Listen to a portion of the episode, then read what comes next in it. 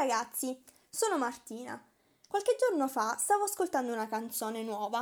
Era la prima volta che la ascoltavo e ad un certo punto è passata mia sorella e le ho chiesto: Ehi, l'hai sentita? Ti piace? E lei mi fa: Sì, l'ho già sentita, però no, non mi piace, mm, poi non è il mio genere.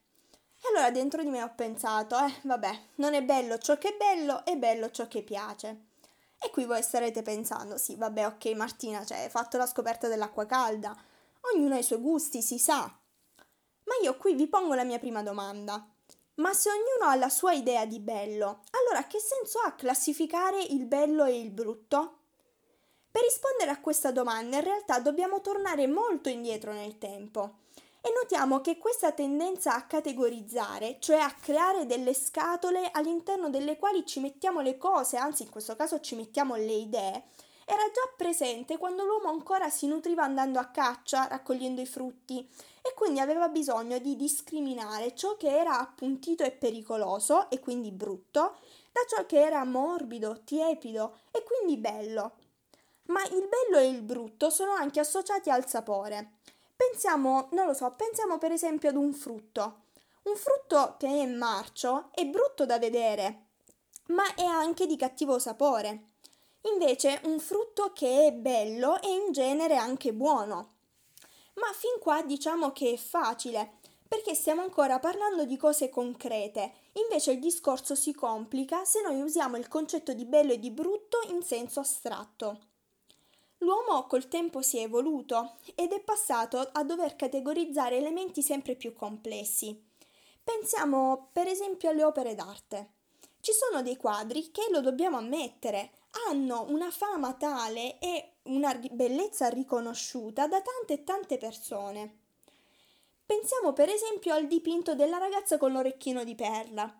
Questo dipinto ha affascinato migliaia di persone, noto anche come dipinto della ragazza con il turbante.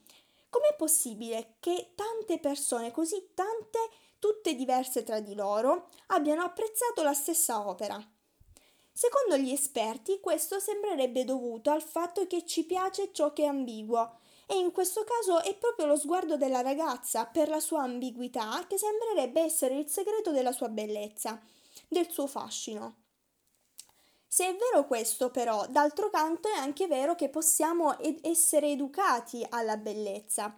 Ad esempio il caso dell'arte moderna, oppure di alcuni generi musicali che sono un po' più di nicchia, un po' più particolari dove non tutti effettivamente li apprezzano, ma chi lo fa è chi è anche più informato in quel campo e quindi riesce a trarne maggiore piacere perché riesce anche a capire meglio il significato di quello che sta guardando o ascoltando. In un certo senso si potrebbe dire che sia un po' una questione di abitudine, ecco, e questo è stato dimostrato da alcuni studiosi che hanno provato a far ascoltare le nostre canzoni, le canzoni occidentali, ad una tribù boliviana e hanno chiesto a loro che ne pensate, vi piacciono?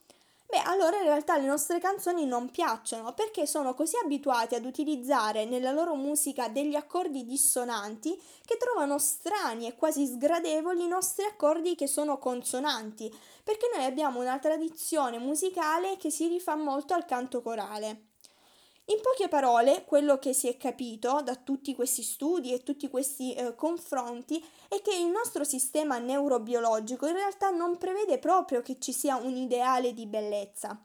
Perché, come diceva un famoso neuroscienziato, la bellezza non è nell'occhio ma è nel cervello di chi guarda. E quindi entrano in gioco tantissimi fattori che sono fattori soggettivi, sono fattori culturali, eccetera, eccetera, eccetera. Quindi che dire ragazzi, probabilmente ci sono delle cose che resteranno belle solo per ciascuno di noi e lasciatemi dire che forse è proprio questo il bello.